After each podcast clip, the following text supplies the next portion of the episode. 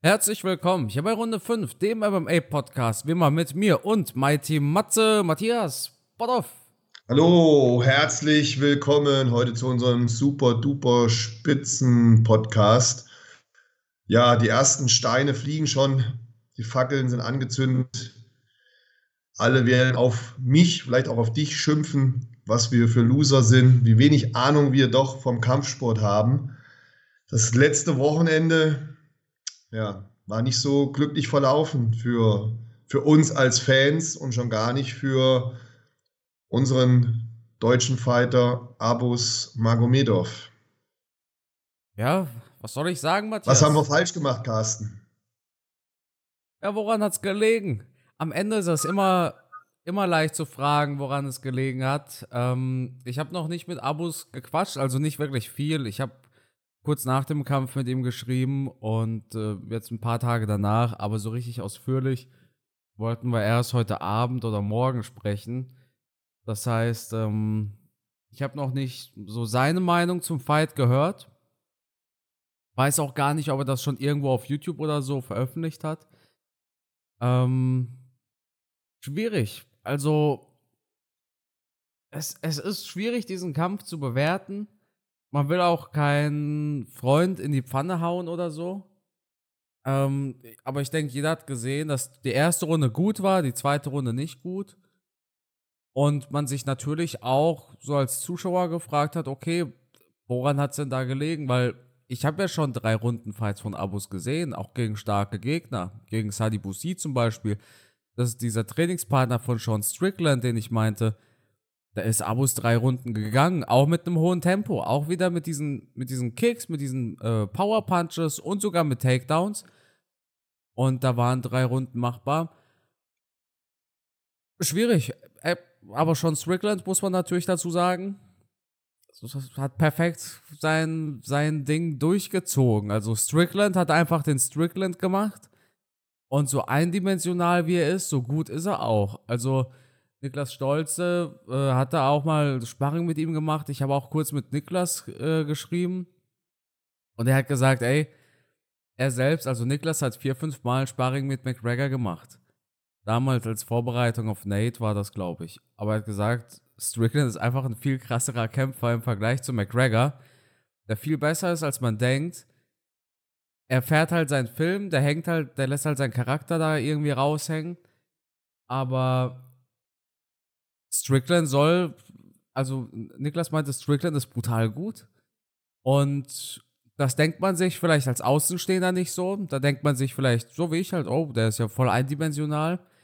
Aber ich denke auch, der Fight am Samstag hat gezeigt, dass Strickland gut ist. Also, was ich zum Beispiel nicht mag, ist Alex Pereira jetzt, der Abus so schlecht redet.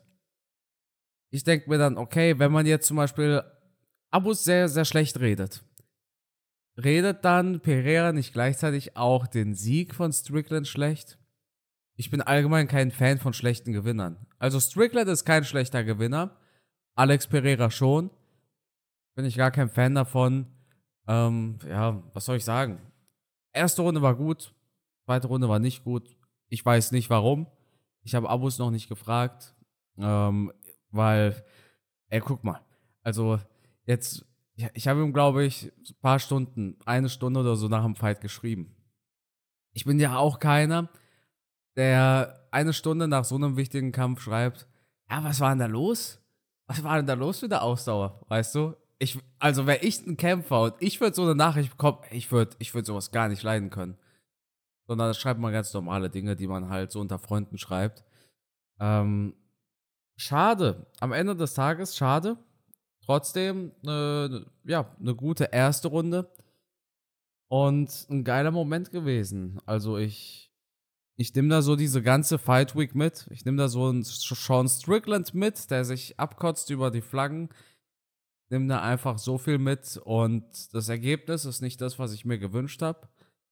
Aber das verdirbt mir jetzt auch nicht, wie soll ich sagen, dieses ganze Erlebnis, endlich mal wieder ein deutsches Main Event gehabt zu haben. War trotzdem eigentlich an sich ganz geil. Matthias, wie siehst du das? Ja, erstmal an die ganzen netten Menschen, die mir dann geschrieben haben mit der Erklärung, dass ich ja keine Ahnung habe und dass der Carsten keine Ahnung hat und dieses ganze bla bla bla.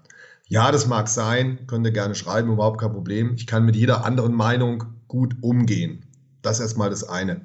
Stört mich also nicht weiter, wenn da jemand schreibt, äh, und jetzt? Guckst du doof, hast auch keine Ahnung, bla bla bla. Das ist vollkommen in Ordnung.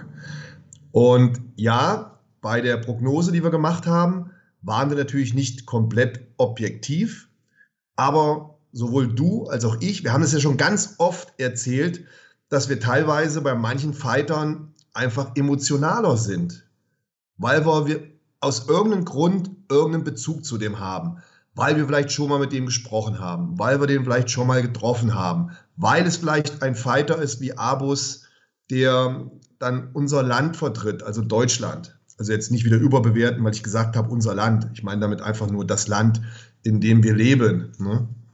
Ähm, natürlich hat man dann die Fanbrille auf, aber ich stehe auch zu 100 Prozent dazu. Ich bin Fan, auch Fan von vielen Athleten und ich nehme das auch teilweise sehr emotional und vielleicht nicht so professionell, wie man dann so eine Prognose machen müsste mit Prozenten und dies und das und nein, das ist ungefähr, das ist ungefähr so wie ähm, DFB-Pokal.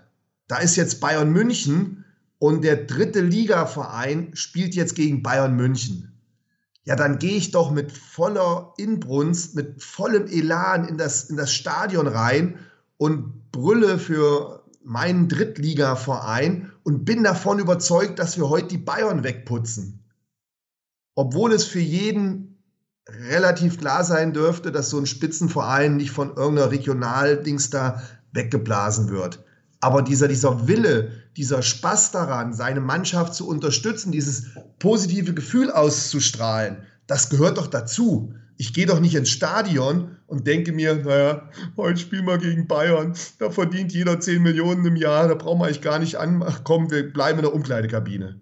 Nein, das macht man doch nicht. Und genauso war es natürlich auch mit Abus. Wir haben mit voller Euphorie auf diesen Kampf hingefiebert und ich habe gelitten. Ich habe gelitten. Die zweite Runde war für mich Qualen. Gefühlt habe ich jeden Schlag eingesteckt von Strickland. Und als der Kampf vorbei war, ich konnte nicht schlafen. Ich konnte nicht schlafen. Ich war hundemüde, aber trotzdem innerlich noch so aufgewühlt, dass ich kein Auge zubekommen habe. Dann habe ich mir den Kampf nochmal angeschaut und habe mir Gedanken darüber gemacht, warum ist es so gekommen? Warum hat Abus verloren? Zuallererst, Strickland hat einen guten Fight gemacht. Er hat sich am Anfang durch den Druck, durch die Angriffe von Abus nicht beeindrucken lassen. Und in der zweiten Runde hat er wirklich konzentriert, überlegt, gute Treffer gelandet, gleich nach 30 Sekunden eine gute Rechte reingebracht, die richtig eingeschlagen hat, die Abus schon angeklingelt hat. Und dann auch im weiteren Verlauf der zweiten Runde hat er gute Kombinationen geschlagen. Er ist nicht hektisch geworden, er ist kontrolliert geblieben, er hat Übersicht behalten, er hat zwischendurch tolle Aufwärtshaken geschlagen. Das heißt, er hat ja, eigentlich für seine Verhältnisse einen super Kampf gemacht, muss man schon sagen. Und ganz klar, je schlecht oder so schlecht, wie wir ihn vor dem Kampf gemacht haben, so haben wir auch immer gesagt, er ist nicht in der Position, in der er ist, ohne Grund. Und er hat mit super Leuten im Käfig gestanden, mit Superfightern. Bei einem ging es mal schnell in die Hose mit Pereira, okay. Aber dann ist er doch so ein K.O.-Monster, auch einer, der jedes Mal all in geht. Ähm, kann natürlich passieren, auch einem Strickland. Mhm. Dann zu Abus jetzt, erste Runde war, war gut, hätte ich auch den Punkten nach an ihn gegeben. Dann habe ich aber schon das Gefühl gehabt, zum Ende der Runde hin, dass er sehr schwer atmet. Und dann in der Pause war ich beeindruckt von Strickland, der total cool da gestanden hat, die Atmung unter Kontrolle hatte, durch die Nase geatmet hat, der Bauch war flach und dann er ganz, ganz äh, entspannt mit seinem Coach besprochen hat, dass die Runde gut gelaufen ist. Und ich dachte mir, oh oh, das macht mir schon ein bisschen Angst. Und dann hat man zu Abus rübergeschaut, da hat man schon gesehen, er hat intensiv gearbeitet, die Bauchdecke hat sich hoch und runter bewegt, Oh, dachte ich, mal gucken, wie der in die zweite Runde kommt. Und dann ist er in die zweite Runde gekommen, Vielleicht hat er da schon Probleme mit der Kondition gehabt. Aber was natürlich dann brutal war, dass gleich nach 30 Sekunden die Rechte von Strickland so gut eingeschlagen hat. Ich glaube schon, da hat er sich auch dann nochmal einen Ticken Respekt verschafft. Und jetzt ist natürlich zu fragen, warum ist das so passiert, wie es passiert ist. Also das eine, was ich mir gedacht habe, und das sind jetzt nur einfach die Gedanken, die ich mir gemacht habe. Nicht, dass jemand denkt, ähm, nein, das war einfach so nach dem Kampf, wo ich dann überlegt habe, hm, was ist da jetzt passiert, woran könnte es gelegen haben. Zum einen war es die Aufregung, Main Event, UFC. Man weiß, viele, viele Millionen Menschen schauen jetzt zu. Dieser enorme Druck, wie gut konnte Abus damit umgehen? Manchmal sieht man das ja nicht von außen, wie es innerlich bei einem Kämpfer aussieht. Und mein Trainer hat mir mal gesagt, als wir in der Vorbereitung waren zu einem Fight und meine Kondition eigentlich schon ganz gut war und ich sagte, ey, wir machen kon genug Konditionstraining, da sagte mein Trainer zu mir, nein, das ist noch nicht genug Kon Kon äh, Konditionstraining. Du hast einen großen Fight vor dir und ich garantiere dir, allein die Aufregung und die Nervosität wird dir 30 Prozent deiner Ausdauer rauben. Deswegen müssen wir einfach noch weiter trainieren, wir müssen noch mehr draufpacken, weil die 30 Prozent, die sind weg wenn du in die Halle kommst, die vielen Menschen, die Aufregung, bums, 30 Prozent weniger. Das hat damals mein Trainer zu mir gesagt. Ich weiß jetzt nicht, ob das wissenschaftlich belegt ist. Das ist ja auch eine Sache, die man nicht messen kann. Aber er aus einer, seiner Erfahrung raus hat gesagt, pass mal auf, das musst du schon mit einberechnen. War das vielleicht ein Problem? Dann, nächste, was ich mir überlegt habe, hat Abus gegebenenfalls in der Vorbereitung eine Verletzung gehabt? Konnte er vielleicht nicht so Ausdauertraining machen, wie er es hätte machen müssen. Dann die nächste Überlegung, die ich hatte, Weight Cut. Ähm, viele von euch wissen, wie das Ganze funktioniert. Du sowieso, Carsten, dass in der letzten Phase vom Gewicht machen ja auch der Wasserhaushalt sehr stark reduziert wird. Das heißt, der Körper verliert Unmengen an Flüssigkeit, die man dann wieder versucht, auf schnellen Wege zuzuführen. Das klappt manchmal gut, es klappt manchmal weniger gut. Was man aber dabei vergisst, dass wenn man vorher viel Flüssigkeit verliert, unter Umständen auch viele Mineralstoffe verloren gehen. Und diese Mineralstoffe müssen auch wieder aufgefüllt werden. Und wenn die nicht in dem perfekten Verhältnis wieder dem Körper zugeführt werden, dann kann es einfach passieren, dass du enormen Leistungsabfall hast, weil du vielleicht irgendeinen Mineralstoffmangel hast. Den Klassiker kennen wir ja alle wenn du einen gewissen Mineralstoffmangel hast, bekommst du Krämpfe. Aber es müssen nicht immer Krämpfe sein. Es kann auch sein, dass deine Muskulatur einfach nicht mehr so stark kontrahiert, dass du an Kraft verlierst. Das kann Natriummangel sein, das kann Kaliummangel sein, das kann Magnesium sein oder, oder, oder. Dieser ganze Mineralstoffhaushalt ist irgendwie durcheinander gekommen und dann brichst du ein. Du kriegst nicht mehr die Spannung auf die Muskulatur, du kannst nicht mehr deine Leistung abrufen. Ich kenne das aus dem Bodybuilding und da musst du ja noch nicht mal mit jemandem kämpfen. Da stehst du ja nur auf der Bühne und musst die Muskeln anspannen, aber auf einmal hast du keine Power mehr, obwohl du nur da oben stehst und deine Muskeln kontrahieren musst. Das kann dir passieren. Das kann allein schon dadurch passieren, dass du zu wenig Natrium im Körper hast. Dann wirst du als Bodybuilder da oben stehen, du spannst an, aber du kannst die Muskeln nicht mehr anspannen. Du bist komplett ausgelutscht. Also da habe ich mir auch überlegt, ist da vielleicht was schiefgelaufen? Ist ein Mineralstofffehler gewesen oder, oder, oder? Ähm, hat er vielleicht nicht richtig genügend Energie aufgeladen oder zu viel, was dazu geführt hat, dass er dann so schnell müde wurde? Wann dann der letzte Gedanke, den ich hatte, beim Takedown, sich vielleicht verletzt. Man hat gesehen, er hat so eine Schramme an der Rippe gehabt. Ist da vielleicht was passiert? Das sind alles so die Gedanken, die mir durch den Kopf gegangen sind am Ende des Tages könnte uns diese Frage nur Abus beantworten. Ähm, er hat sich noch nicht geäußert auf Instagram, Facebook oder so. Ist jetzt auch keine Heulsuse gewesen, der gesagt hat, irgendwelche Ausreden oder so. So, man hat bis dato nichts von ihm gehört. Kann auch sein, dass er nie was sagen wird, weil er halt nicht diesen Imageverlust haben möchte.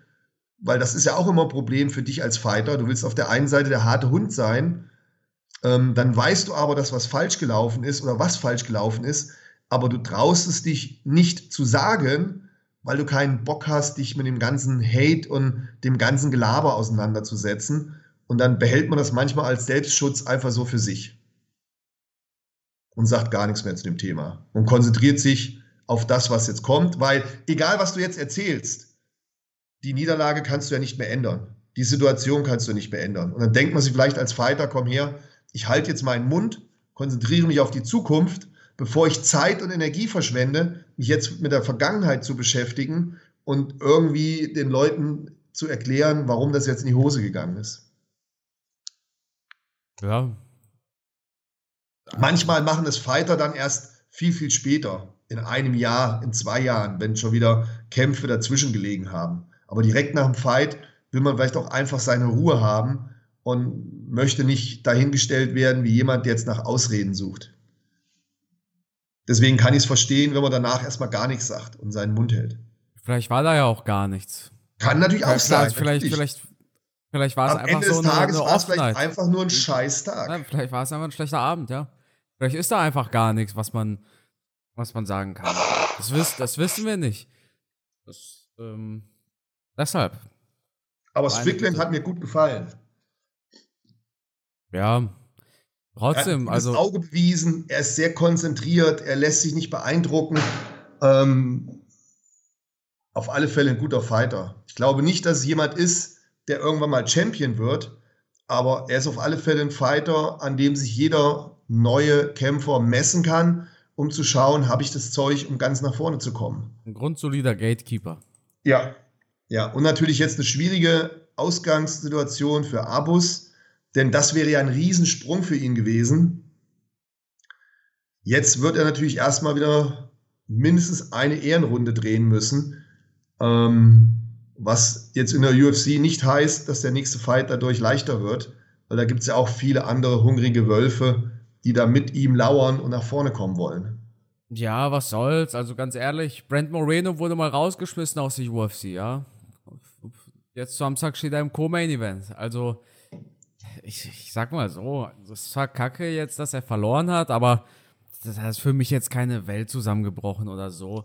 Weil ich Ja, ein schon, bisschen schon, komm. ein Nein, schon. wa warum denn? Warum denn? Ich war traurig. Ja, es Ich war, war es war halt ein ein verlorener Top Ten Fight, aber wenn ich jetzt bei jedem, den ich, den ich äh, nett finde, irgendwie in eine tiefe Depression falle, dann wäre ich wahrscheinlich seit drei Nein. Jahren depressiv, weißt In du? Also Depressionen ich, fallen wir natürlich Nein, nicht. aber ich auch Matthias, ich, ich vertraue jetzt in seine Qualitäten. Ich denke, okay, der hat trotzdem das Zeug.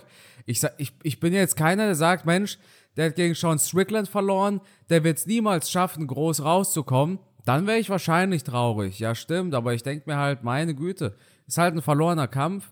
Gewinnt er den nächsten und den übernächsten auch und dann gibt es wieder die Chance auf die Top 15. Es war, das, das ist halt Sport. Es gibt in fast jedem sportlichen Wettkampf irgendeinen Gewinner und einen Verlierer. Weißt du, was ich meine? Und ähm, gut, diesmal, diesmal sind wir halt als Verlierer rausgegangen. Meine Güte. Ich denke jetzt nicht, dass das nicht reicht für die Top 10, sondern okay, dann dauert es halt ein bisschen länger. Kommen halt ein paar Fights zwischendrin. Okay, das, wie gesagt, also, ich bin da jetzt, ich bin sowieso immer ein Optimist.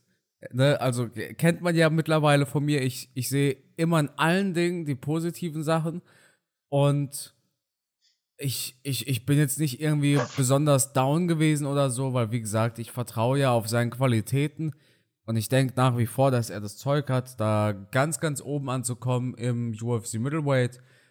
Das war einfach so, ja, mh, noch ein Stein, der jetzt in den Weg gelegt worden ist, dadurch, dass er verloren hat, aber das, also es ändert nichts an meinen, äh, wie soll ich sagen, an, an meinen Erwartungen, in Anführungszeichen Erwartungen, ähm, wo er es hinschaffen wird. Deshalb, meine Güte, also, ja, ist halt, äh, ist, ist doof gelaufen, ist kacke gelaufen. Ich hatte aber Spaß in der Fight Week und äh, wie gesagt, ich sag jetzt nicht, dass er es nicht mehr schafft, sondern ich denke nach wie vor, dass er, Nein, dass er daran ist natürlich nicht zu denken, um Gottes Willen. Und äh, nur weil man einen Kampf verloren hat, ist es noch lange nicht das Ende einer Karriere.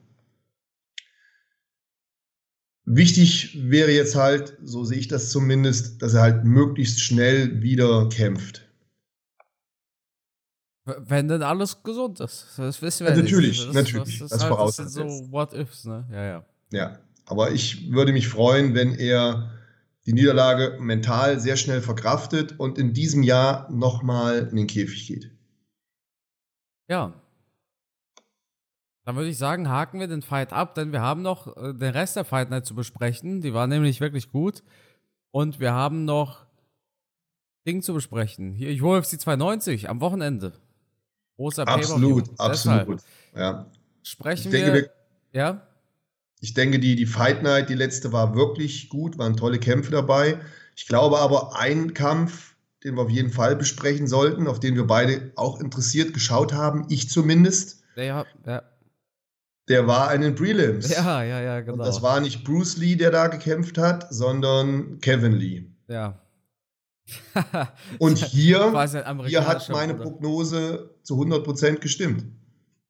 Haben wir nicht, habe ich nicht auch noch gesagt, hey, wer gegen einen uralten Diego Sanchez Probleme hat, der wird es ja. jetzt gegen so einen Killer-Russen auch nicht ja. schaffen?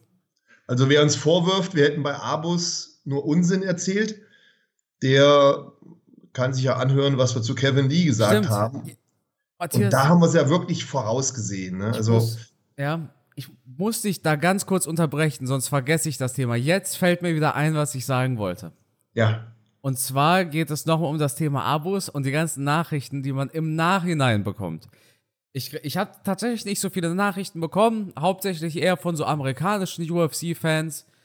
Ähm, ich muss dazu echt zwei Dinge sagen. Punkt eins, ich finde die Amerikaner echt so ein bisschen witzig, denn die ganzen Nachrichten von den Amis und die ganzen Kommentare, die ganzen Antworten auf meine Kommentare, kamen erst nach dem Fight. Vor dem Fight hatte Strickland kein Mensch verteidigt. Erst nach dem Fight ist ihnen aufgefallen, dass sie selber Amerikaner sind und äh, sie sich lustig machen müssen. Und zweitens, ich finde es ja okay, wenn jemand seine Prognose abgibt und legitim sagt, er, er denkt, Strickland gewinnt, weil Abus ähm, noch nicht so getestet worden ist und Strickland als Cardio-Maschine bekannt ist.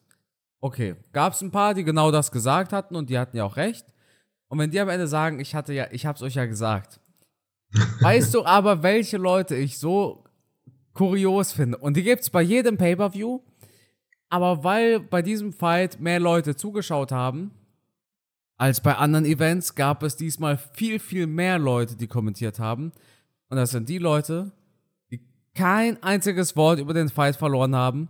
Aber als der Kampf vorbei war, die allerersten waren, die kommentiert haben. Ich hab's von Anfang an gewusst. Das war doch so klar. Und auf YouTube ist es ja so, wenn du dann auf den Namen draufklickst, dann siehst du ja, welche Kommentare derjenige vorher geschrieben hat. Und bei vielen, also ich, 90 Prozent, die am Ende so ekelhaft gesagt haben, ich hab's doch gewusst, ihr hattet alle keine Ahnung, wie kann man doch nur so eine Prognose haben?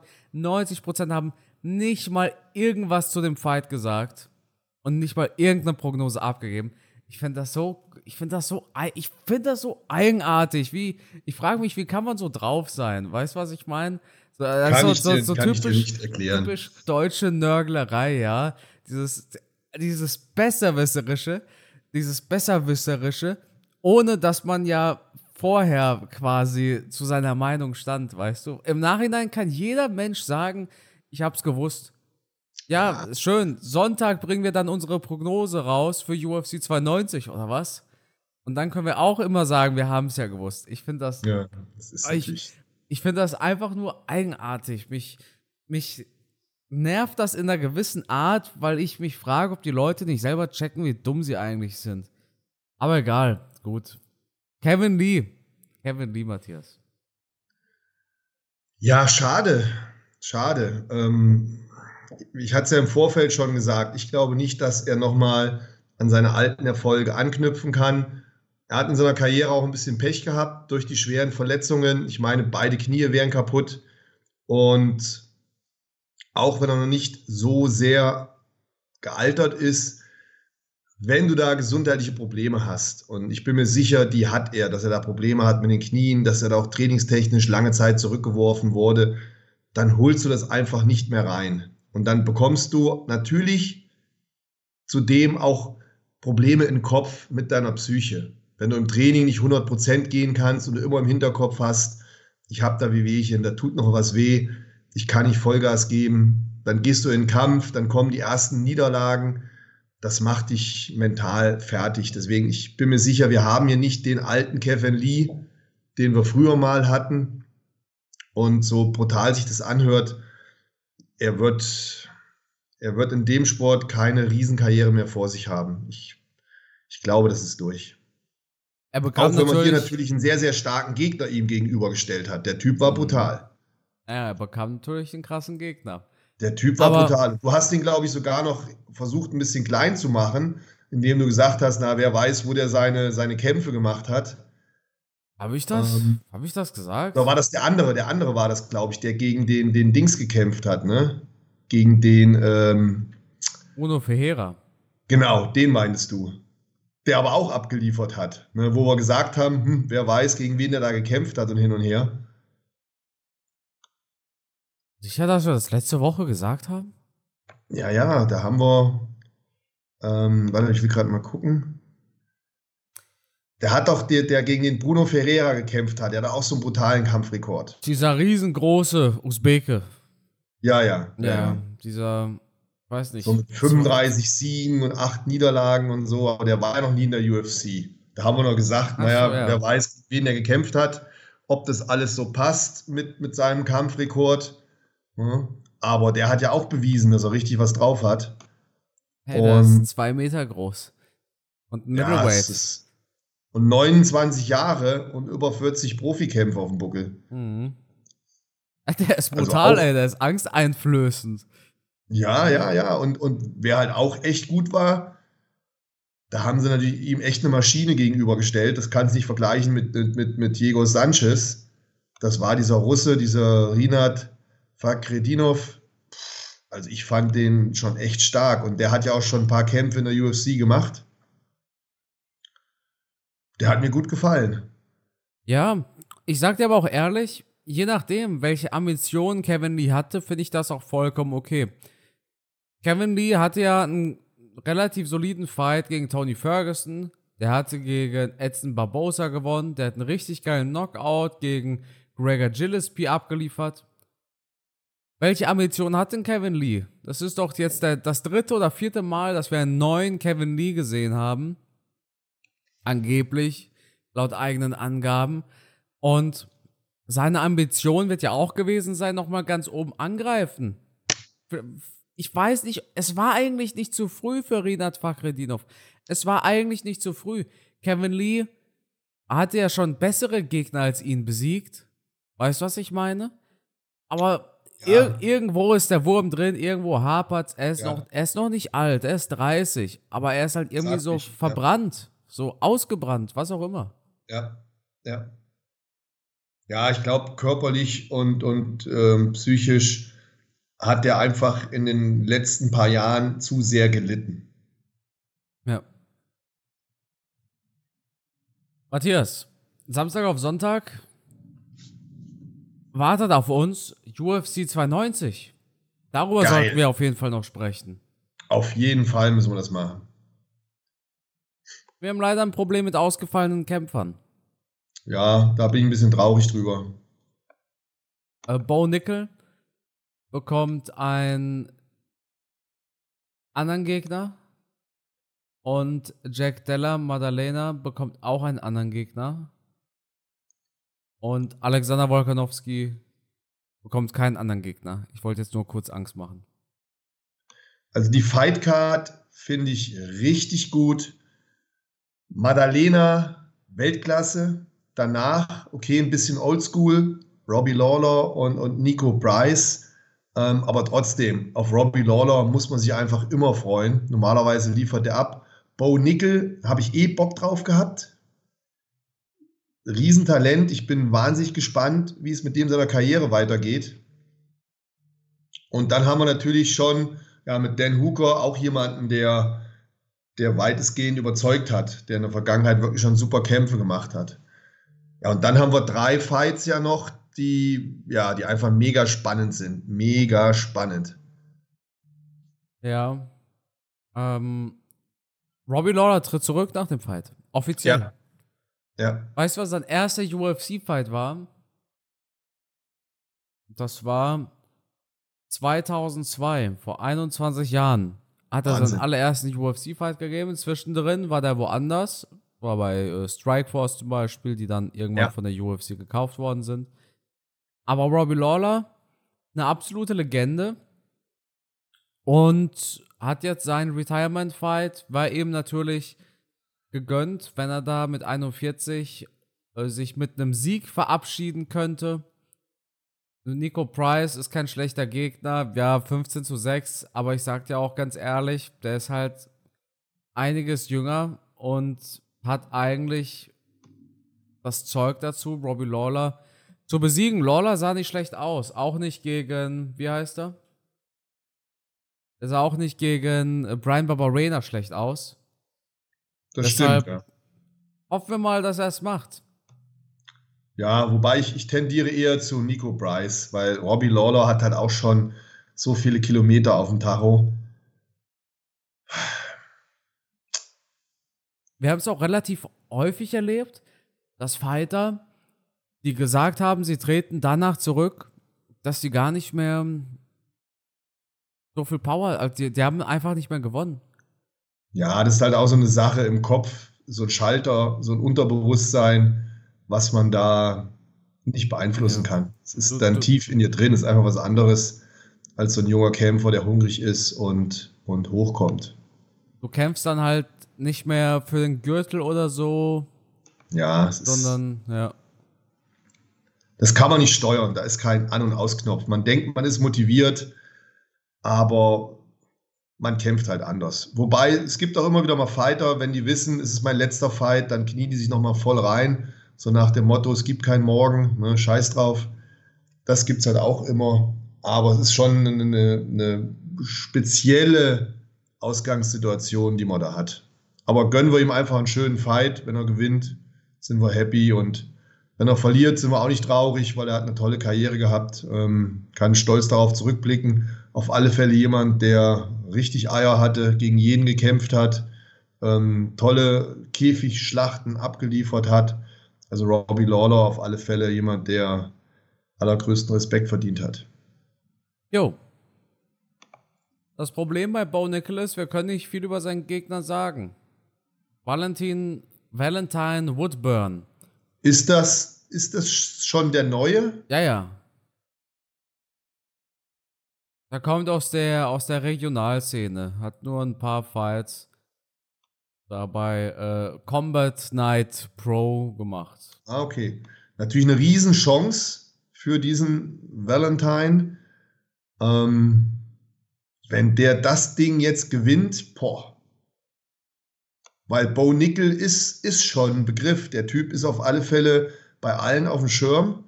Ähm, ich finde, in dem Falle, wenn du so als Talent gefeiert wirst, wie ein Bo Nickel, hat er es in diesem Falle für mich schwieriger als ein Valentine, der jetzt da einfach so reinrutscht und wirklich 0,00 zu verlieren hat.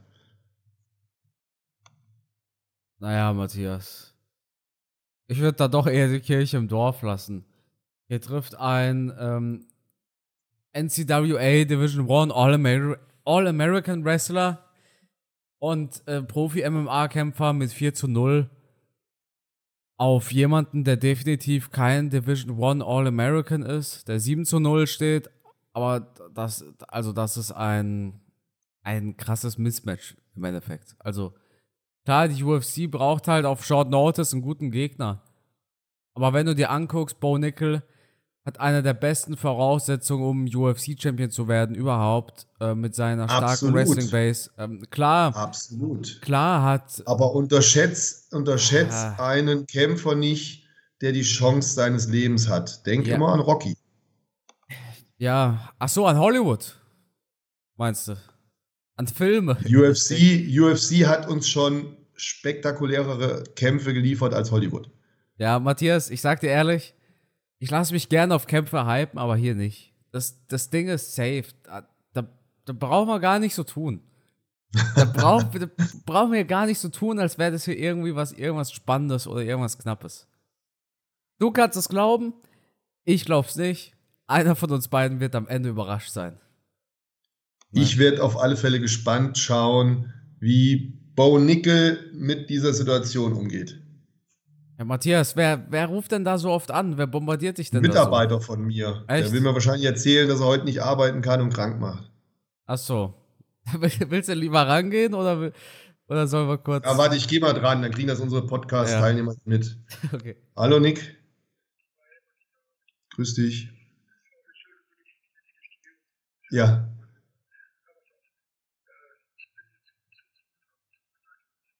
Okay, dass du heute nicht kannst. Okay, ja, kein Problem. Ich bin gerade im Podcast aufnehmen, das heißt, eine Million Zuhörer kriegen jetzt unser Gespräch mit. Kein Problem. Ja, kriegen wir hin, kein Thema. Ich kümmere mich drum. Ich mache, ich bin heute Nachmittag da. Okay, danke dir. Bis dann. Ciao. Tja, jetzt wart ihr live dabei, wie mein Nachmittag gesprengt wurde. Gut, machen wir weiter mit dem Podcast. Ich, ich, muss, ich muss wohl sein, sein Part muss ich wohl wegschneiden. Ja. äh, weil, du weißt ja, Deutschland.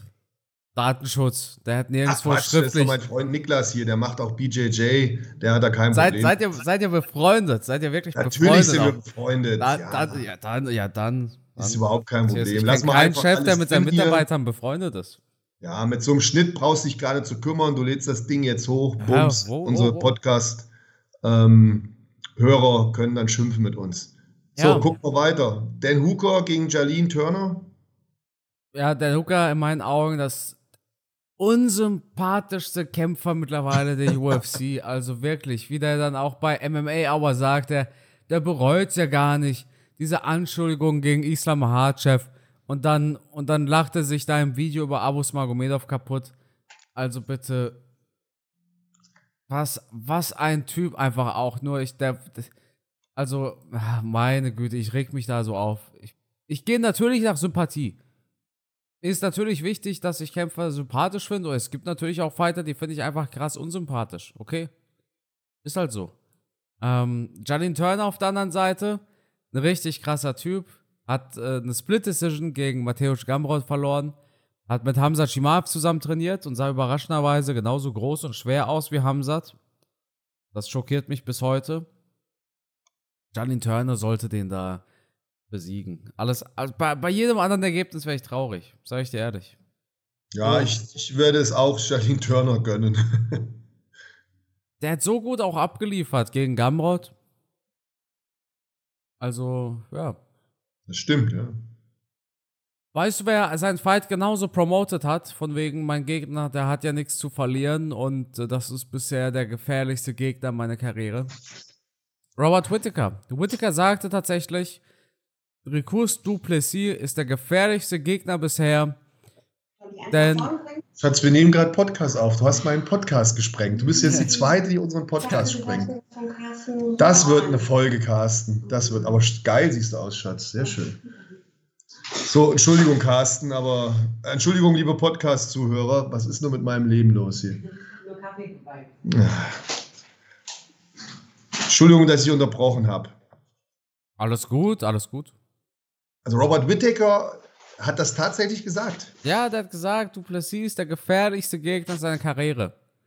Denn von dem, von dem erwartet ja keiner irgendwas.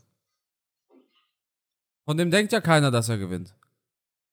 Also was, was hast du als Kämpfer zu verlieren, wenn keiner an dich glaubt? Gar nichts. Irgendwie sowas hat er gemeint. Mhm. Ja, und dann denke ich ganz ehrlich,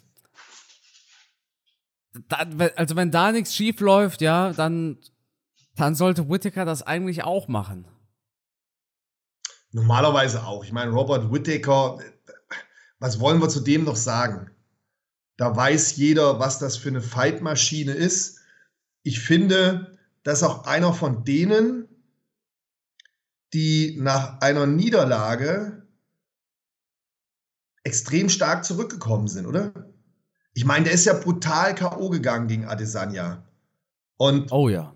man hat ja schon oft gesagt, dass nach so einem Knockout der Kämpfer nicht mehr der gleiche ist. Und man hat dann immer ein bisschen Sorge, kommt der Kämpfer wieder zurück. Für manche war so ein schwerer Knockout, wie er ihn erfahren hat gegen Adesanya, auch schon Karriereende. Aber bei Robert Whittaker hat man das Gefühl gehabt, der hat das wie nix weggesteckt und ist nochmal besser zurückgekommen.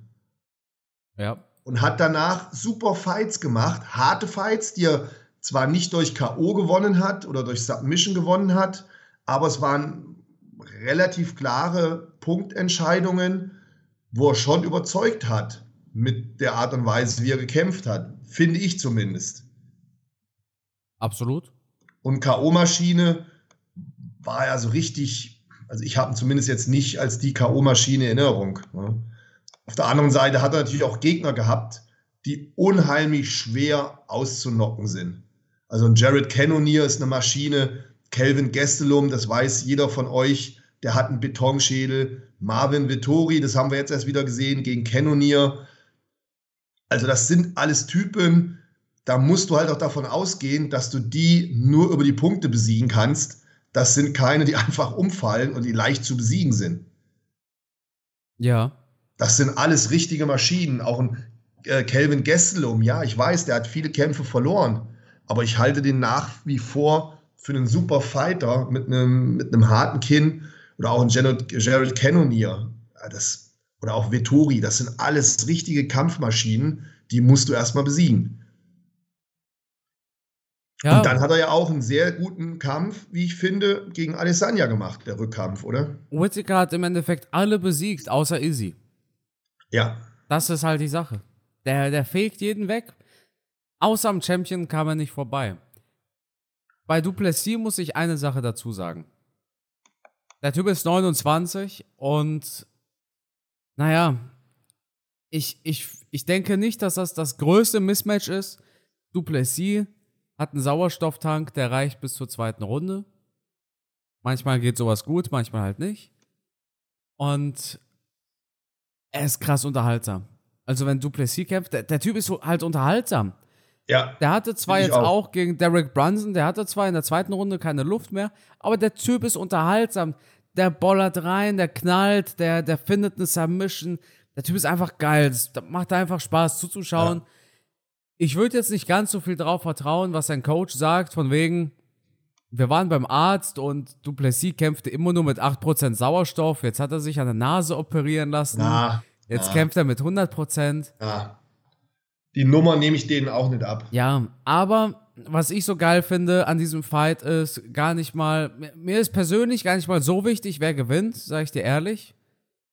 Sondern ich denke einfach, das wird ein super unterhaltsamer Kampf. Whittaker ist ein richtiger Virtuose, der kann alles. Der, der ist so präzise und knallt dann so gute Kicks rein und alles auf einmal. Ich habe den auch schon mal live kämpfen sehen. Sowas muss natürlich erwähnt werden. Ne? Natürlich. du kennst es ja. Und Duplessis auf der anderen Seite, ja, eher so ein bisschen Holzkopf, aber ein super unterhaltsamer Holzkopf. Also ich denke, ja. dieser Fight ja. wird der persönliche, persönliche Main Event oder wie soll ich sagen, das persönliche Highlight für viele. Ja, ähm, ich denke aber, dass aufgrund der, der Erfahrung und der, der, das, ich halte Robert Wittiger auch für einen schlauen Kämpfer, für einen guten Strategen. Und er ist halt unheimlich konditionsstark. Und diese Strategie, das schlaue Kämpfen plus diese enorme Kondition, die wird am Ende dazu führen, dass er gewinnt. Das ist zumindest meine Voraussage. Ja, denke ich auch. Absolut. Ich sehe das genauso. Matze. Weil du musst unheimlich Druck aufbauen, um Robert Whittaker zu schlagen. Und ich glaube nicht, mhm. dass die Kondition bei Duplessis reicht, um so einen Druck aufzubauen gegen Whittaker. Ich bin ehrlich, glaube ich persönlich auch nicht. Co-Main Event. Brandon Moreno gegen Alexandre Pantoja. Also eigentlich, uh. eigentlich, ich ich, ich habe ja wieder ein Video drüber gemacht und es wurde direkt gesagt, wie sprichst du Pantoja aus? Und dann musste ich wieder auf mein UFC-Portal gehen, wo ich äh, gucken kann, wie die Kämpfer sich selbst aussprechen. Wenn es nach Pantoja geht, spricht man ihn, ich glaube, Aleshan Pantosch aus. Ja, aber bevor ich jetzt jedes Mal Aleshan Pantosch sage, sage ich einfach Alexandre Pantoja. Aber ich bin mir ist sicher. Ist auch nicht schlimm. Wir sprechen nein, den Namen jetzt halt also, deutsch aus. Ich glaube, glaub, wenn Matthias für einige. Nein. Für einige geht da echt die Welt unter. Für einige geht Na. da echt, echt. Ähm, die können, die, die wälzen sich nachts herum und links und rechts und schreien schweißgebadet auf und schreien Pantoja und, und ähm, können, können nicht mehr ruhig. Also ich einigen fällt da das Leben echt schwer, wenn Kampfgeist Ach, MMA auf YouTube den Namen falsch ausspricht. Ist doch nicht. Ich finde das, find das sogar unterhaltsam. Ich finde das unterhaltsam, wenn ich in verschiedene Länder komme, wo ich auf der Bühne dann gestanden habe oder gekämpft habe, wenn die meinen Namen dann in ihrer Sprache ausgesprochen haben. Ich fand das, ich, ich fand das schmeichelnd und schön irgendwie. Mhm. Das ist ja nicht böse gemeint. Ich fand das immer ganz interessant. Wenn ich in den USA war, haben sie mich anders ausgesprochen, als wenn ich einen Wettkampf in Korea oder in China gemacht habe. Ja, das, das glaube ich. Aber das hat mich nie gestört. Im Gegenteil, mich, mich hat das äh, from Gutenberg, Germany. Ist doch schön. mein Gott. Cool. Ich, ich finde das nicht schlimm. Ja, Moreno gegen Pantoja. Ein spannender Fight. Vor allem, weil die beiden ja schon mal gegeneinander gekämpft haben. Sogar Und zweimal, das, oder? Nö. Oder? Haben die nicht. Haben die nicht zweimal beim Ultimate Fighter gegeneinander gekämpft?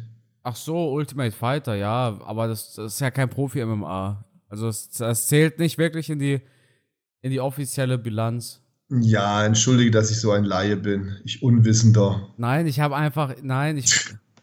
ja, gut, dann. Die haben zweimal gegeneinander gekämpft. Matthias, du hast natürlich recht. Und das ist einer der ganz seltenen Momente, in denen nicht der Champion derjenige ist, der diese Kämpfe im Vorfeld gewonnen hat, sondern ja. Pantoja hält zwei Fights über Brandon ja. Moreno, beziehungsweise ja. also ein, so einen richtigen Sieg in der UFC. Genau. Und ein Sieg bei Ultimate Fighter. Ultimate genau. Fighter ist halt Zwei Runden. Ja, zwei Runden halt. Okay, ja. es, ich muss dazu sagen, es war gegen Brent Moreno ein Finish in der zweiten Runde.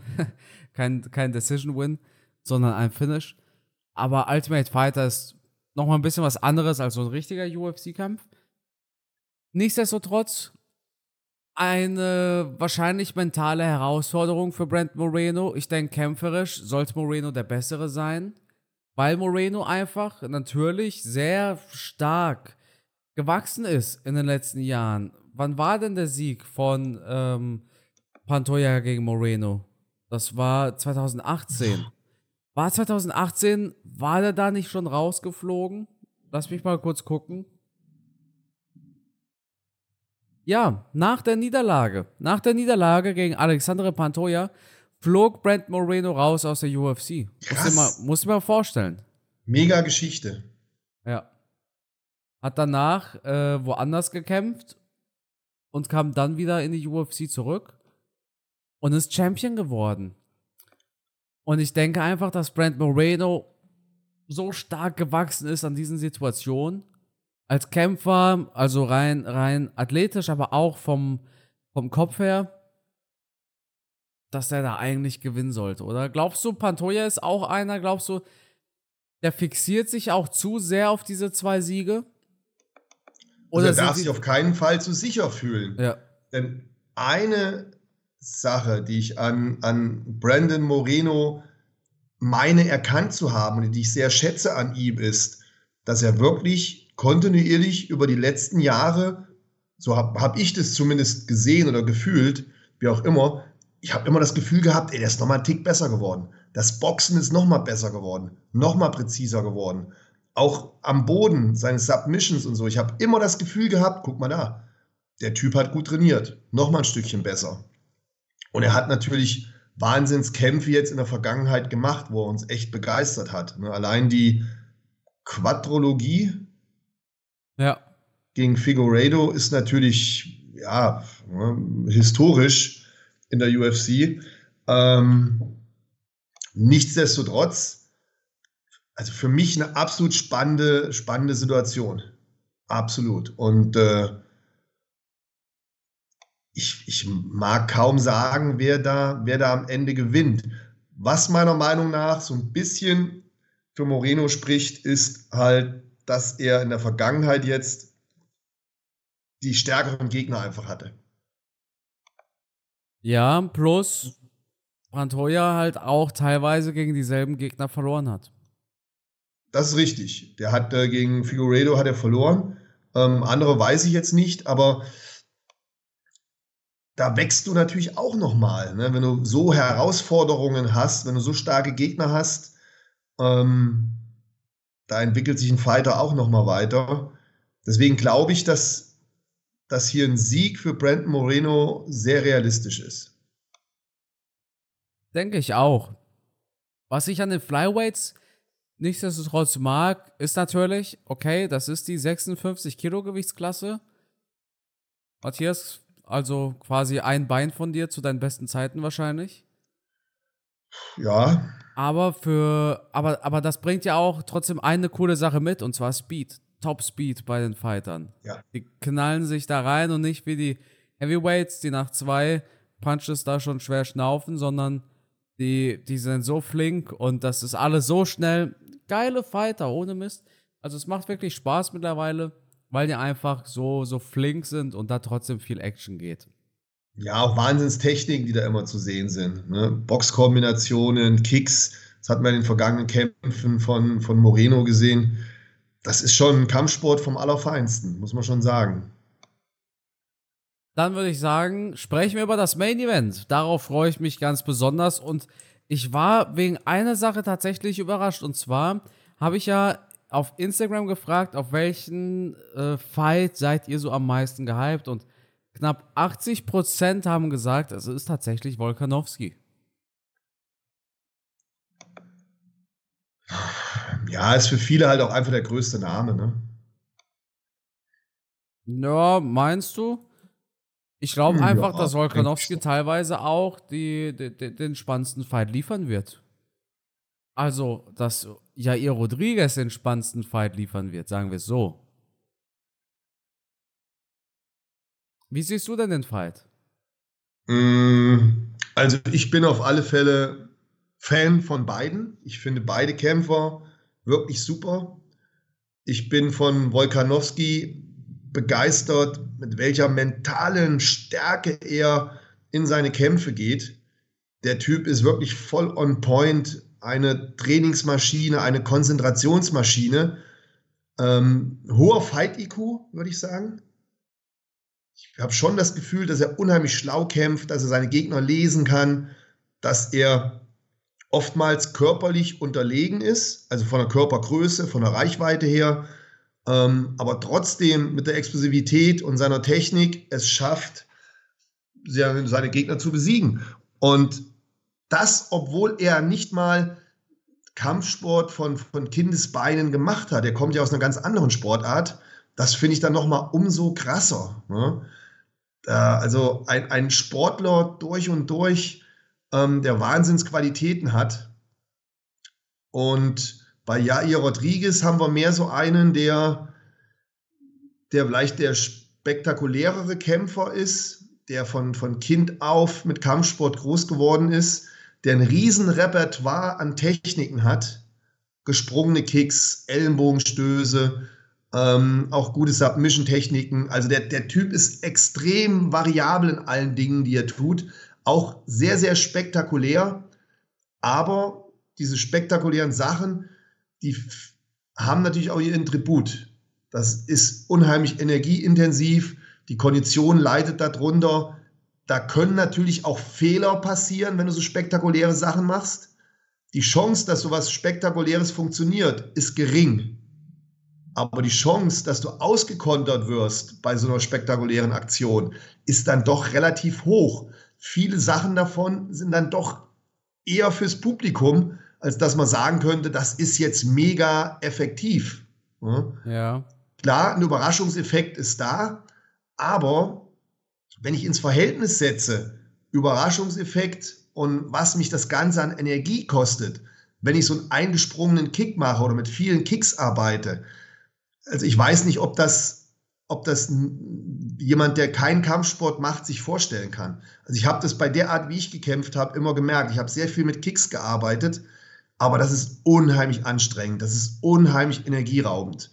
Und wenn du dann einen hast, der Druck macht, der nach vorne geht, der explosiv boxt, dann kriegst du da richtig Probleme mit deinen Kicks.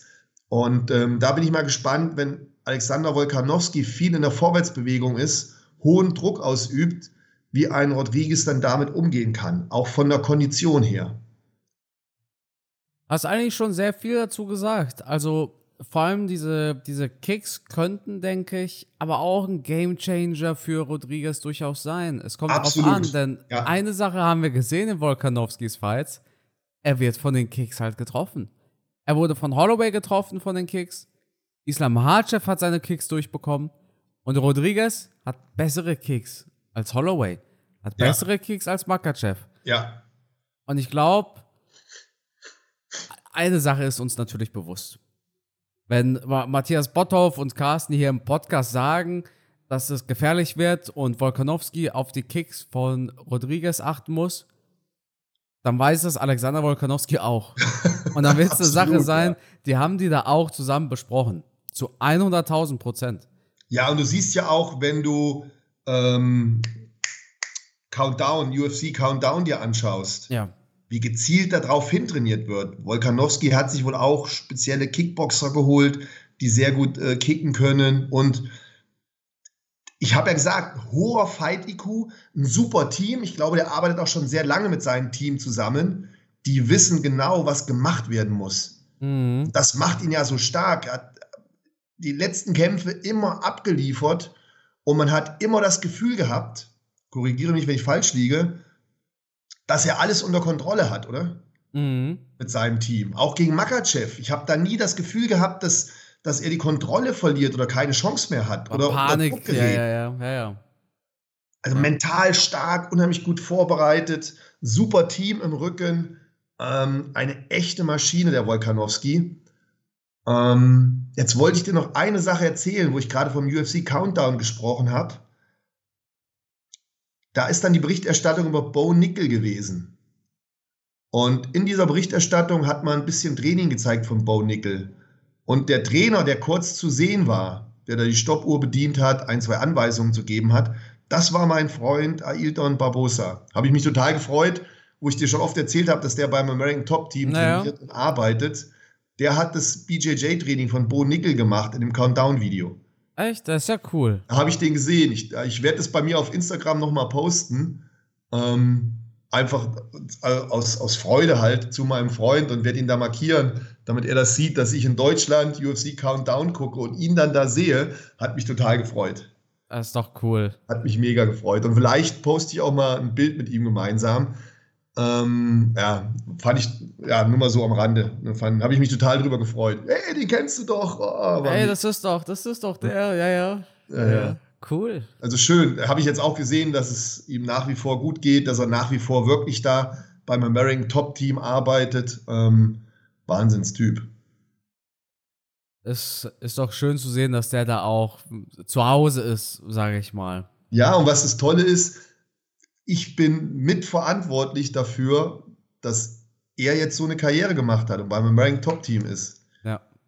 Witzig. Ich weiß nicht, ob ich die Geschichte mal erzählt habe, aber ich habe ihm, ich war sein, hm, sein ja, ja. Startgeber. Du warst quasi ein, ich sag mal so, so eine Art Jurymitglied, also solltest dein Urteil genau. äh, mit abgeben, der wollte genau. deine Meinung wissen. Ja, ja. Genau. Ja, ja. Der Trainer, der in den USA äh, für seine Kampfsportschule neue Trainer gesucht hat. Ja. Und dann kamen halt einige ne, und haben sich da beworben. Und mein Favorit war dieser Ailton Barbosa. Und ich habe zu meinem Freund gesagt, dieser Robert, nimm den, der hat echt was drauf, der kann mit Kindern, der kann, der hat eine Ausstrahlung und so, ich finde den super. Und dann hat er gesagt, ja, ich wollte zwar lieber, da war noch so ein anderer, der war auch sehr gut, aber dann hat er gesagt, komm her, nehmen wir den. Und dann sind wir zusammen essen gegangen in so einer Hähnchenbraterei und da habe ich ihn dann kennengelernt. Ja, cool. Das ist die Geschichte. Und daraufhin ist er dann in Miami geblieben und hat da sein Leben aufgebaut. Hat erst für meinen Freund gearbeitet, für den, für den Robert, Robert Dusoklu, und hat natürlich nebenbei seine Kampfsportkarriere weiter vorangetrieben. Er hat ja da schon MMA-Fights und BJJ-Fights sowieso schon von Kind auf gemacht und ist irgendwie dann auf Umwege, wie auch immer, die Geschichte kenne ich jetzt nicht im Detail, in das American Top Team gerutscht. Ja. Und dadurch, dass er da reingerutscht ist, habe ich ja dann damals über ihn die Einladung bekommen, da mal zum Training zu kommen und so weiter und so fort. Und dann habe ich ja die damals alle kennengelernt, die zu der Zeit da trainiert haben, die ganzen Top-Leute. Ist doch mega geil, oder? Und dann war ich da einen Tag beim American Top Team, habe mir das Training angeschaut, die Anlage angeschaut, habe mit denen Fotos gemacht, die Leute kennengelernt, auch diesen Head Coach, diesen Conan hier, diesen großen. Ähm, war total schön. War total schön, ja. Matthias, wie siehst du das Wrestling der beiden? Puh, Weil ich also denke- wer mit Makachev kämpft, der muss es irgendwie Ja. können, oder? Und ich denke auch, dass Rodriguez keiner ist, der Angst vor Grappling hat. Weißt du das? Nein, nein. Hat er nicht, hat er nicht irgendwie bei einem Takedown von Brian Ortega Ortegas Schulter zum Platzen gebracht? Ja, ist halt jetzt die Frage, inwieweit die Schulter schon vorher verletzt war. Ähm,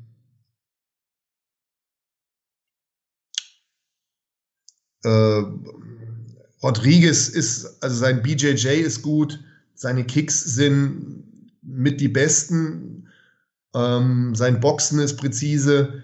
Er hat auch mittlerweile die Ellenbogenstöße, die hat er auch nochmal ausgearbeitet in der Vergangenheit. Ne? Ja. Das ist auch immer besser und sehr gefährlich bei ihm geworden. Wenn es da an, an den Käfig rangeht, er relativ nah an dich rankommt, auch die Ellenbogenstöße, da kannst du ruckzuck mal einen Cut bekommen. Ähm, auch das eine Gefahr für Wolkanowski. Also ich freue mich riesig auf den Fight, weil beide natürlich auch extrem unterhaltsam sind. Ich kenne keinen schlechten oder langweiligen Kampf von Rodriguez und von Wolkanowski fällt mir jetzt auch kein langweiliger Kampf ein. Da treffen wirklich zwei Kampfsportvirtuosen aufeinander. Der eine vielleicht etwas robuster, kantiger, ähm, Rodriguez etwas spezieller, schlachsiger, aber unheimlich präzise und spektakulär. Also wird spannend sein, da zu sehen, was sich am Ende durchsetzt. Wobei ich denke, Wolkanowski sollte das hier machen. Ja, keine Frage. Also, ich sehe das im Endeffekt genauso. Ich denke, es wird ein spannender Kampf. Ich denke auch, dass Rodriguez einen besseren Fight abliefern wird, als wahrscheinlich viele denken. Ja, Aber als Sieger geht trotzdem Volkanowski raus. Ich finde Rodriguez nicht schlecht. Ich finde es schön, wie der sich da irgendwie so, so positioniert, als wäre er schon der Undisputed Champion mit seinem extra Gürtel. Ich finde das cool. Ich finde das, ich finde das jetzt nicht irgendwie übertrieben oder so, sondern ja, der hat seinen Spaß, warum nicht? Aber gehört dazu. Volkanowski ist zu, zu gut, zu stark, zu Ja, strong. denke ich auch. Aber Rodriguez auch jemand, der sich gefühlt weiterentwickelt hat, der schon mit 22 Jahren, glaube ich, also als junger Kerl in die UFC gekommen ist, da auch schon seit vielen Jahren unterwegs ist, auch schon einige Höhen und Tiefen durch, ähm, wirklich schon Top-Leute auch gekämpft. Einen ähm, BJ Penn und Frankie Edgar und, und Max Holloway. Okay, gegen Holloway hat er verloren, aber war meiner Meinung nach ein guter Kampf. Ähm, und auch ein sehr, sehr stolzer Mexikaner. Das, die, die Mexikaner ist also ein, ein Kämpfervolk, wie es im Buche steht. Das wissen wir ja schon vom Boxen her. Und auch wahnsinnig beeindruckend, wie die in Mexiko gefeiert werden, oder? Ja, Wahnsinn. Ganz anders als in Deutschland. Also da sind die in jeder Talkshow, im Fernsehen. Also wie, wie Popstars, wie Fußballstars werden die da gefeiert. Das finde ich halt ganz toll. Und das kann natürlich auch für, für einen eingesessenen, erfahrenen Kämpfer nochmal ein riesen Push sein, sich da wirklich jeden Tag nochmal bewusst zu werden, was für eine Position ich hier in diesem Land habe, ähm, wie stolz ich darauf sein kann und dass das ganze Land, ich gehe mal davon aus, ganz Fight Mexiko wird am, am Samstag bzw. Sonntag hinter dem stehen und den feiern ohne Ende. Ähm, also das wird der Kampf seines Lebens und sowas darf man natürlich nie unterschätzen. Absolut, Matthias. Und für Wolkanowski, das wieder so ein kleiner Nachteil, so ein klitzekleiner, ist es halt nur ein weiterer Titelkampf. Ne? Das macht es dann wieder für Wolkanowski vielleicht einen Tick schwerer. Der hat diesen Megakampf gehabt gegen Makachev. Jetzt muss er wieder seinen Titel verteidigen.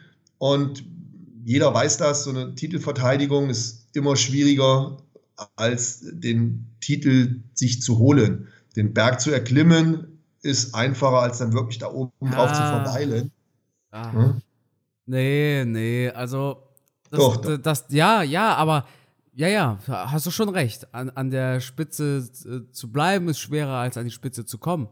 Aber ich denke nicht, dass man Volkanowski ähm, irgendwie, also ich, ich kann mir nicht vorstellen, dass der das irgendwie nicht ernst genug nimmt. Glaube ich auch nicht. Dafür ist der zu, das, ja. Volkanowski ist der am längsten amtierende UFC-Champion, den wir gerade ja. haben. Ja. Keiner hat seinen Gürtel so lange wie Volkanowski. Auch ein super Team. Also ich glaube, der hat wirklich, der ist ja auch schon ewig mit seinem Team zusammen. Keiner, der das Team gewechselt hat. Die, und, und ich habe halt auch vom Gefühl her, kann auch sein, dass ich mich irre, aber das ist halt auch so ein richtiger Arbeitertyp. Ja, ja. Also keiner, der, der mal eine Trainingseinheit ein bisschen lockerer macht oder das schlunzen lässt oder so. Und auch wenn du den reden hörst, ich will kämpfen, kämpfen, kämpfen. Ich habe das Gefühl, Wolkanowski ist, ist unheimlich aktiv, oder? Obwohl er auch 22 auch nur zweimal gekämpft hat. Ne? Aber irgendwie habe ich das Gefühl, er ist schon ja, ständig irgendwie präsent. Ich weiß auch nicht. Ja. Absolut. Man, man hört immer irgendwas über ihn. Matthias, dann würde ich sagen, freuen wir uns auf Samstag, Samstag auf Sonntag. Ja, ich freue mich Uhr. mega, mega freue ich mich. UFC 92 und wir sind uns einig bei den Prognosen. Wahrscheinlich sagen wir beide Volkanowski, Moreno und ja. Whittaker, ne? Ja, ja. Da, da kommen ja einige Überraschungen auf uns zu. mit Sicherheit werden wir irgendwo falsch gelegen haben. Und äh, mit Sicherheit wird da wieder irgendjemand sagen, wir haben keine Ahnung. Ich habe es von Anfang an gesagt. Ich habe es von Anfang an gewusst. Gut. Nein, also mega spannend. Und das ist ja das, was wir lieben. Wenn ich ja hundertprozentig wüsste, dass Wolkanowski gewinnt, bräuchte ich ja nicht gucken. Aber ich bin ja auch Rodriguez-Fan. Ich weiß gar nicht, für wen ich jubeln soll. Also ich werde wieder emotional vorm Fernseher sitzen. Und das ist einfach das Schöne, dass ich, ich genieße das einfach. Ich liebe einfach diesen Sport. Ich liebe den Kampfsport, die Auseinandersetzung. Ich kann mich freuen mit dem einen, ich kann trauern mit dem anderen. Es ist einfach geil. Ich liebe es, genauso wie du. Ja, ich, ich wollte das Schlusswort geben, aber du hast jetzt ohne Einladung schon das Schlusswort gesagt, Matthias. Mehr oder weniger, ja. Deshalb, ja, ich weiß nicht, wie ich sonst den Podcast beenden soll. Deshalb das Schlusswort, Matthias, das gehört hier. Und denkt bitte immer dran, bei aller Kritik, die wir üben an den Fightern, weder der Carsten noch ich sind irgendwann in unserem Leben mal so gut gewesen im Kampfbusiness wie all diese Fighter, die da kämpfen, sei es bei der UFC oder bei anderen Verbänden. Ähm, die Kritik, die wir üben, ist immer nur auf hohem Niveau und natürlich zur Unterhaltung und spiegelt lediglich unsere Meinung wider. Ich persönlich habe einen riesen Respekt vor jedem, der diesen Sport macht, der mit Respekt seinem Gegner gegenüber in den Käfig geht und da abliefert. Ähm, das heißt, immer wenn wir dann mal einen Kämpfer kritisieren oder sagen, das war nicht so gut oder das war langweilig oder das war dieses oder jenes, dann ist es immer noch respektvoll gemeint und nicht abwertend, sondern einfach rein sportlich von unserer Bewertung her. Ähm, ich bin dankbar für jeden, der da in den Käfig geht und fightet, weil es einfach eine Wahnsinnsunterhaltung für mich ist und ich diese unheimlich große Freude daran habe. Und die soll uns natürlich erhalten bleiben. In diesem Sinne, bleibt ihr uns erhalten, bleibt uns treu, unserem Podcast, empfehlt uns gerne mal weiter. Ich würde mich darüber freuen, wenn unsere Followerzahl immer noch wächst und größer wird. Ähm, umso mehr Freude macht es dann auch für euch hier wieder zu quatschen. Also bis zum nächsten Mal. Nächste Woche wird wieder spannend, wenn der Carsten und ich darüber diskutieren, warum der ein oder andere Fight anders ausgegangen ist, als wir das erwartet haben. In diesem Sinne, erwartungsvoll bis zur nächsten Woche.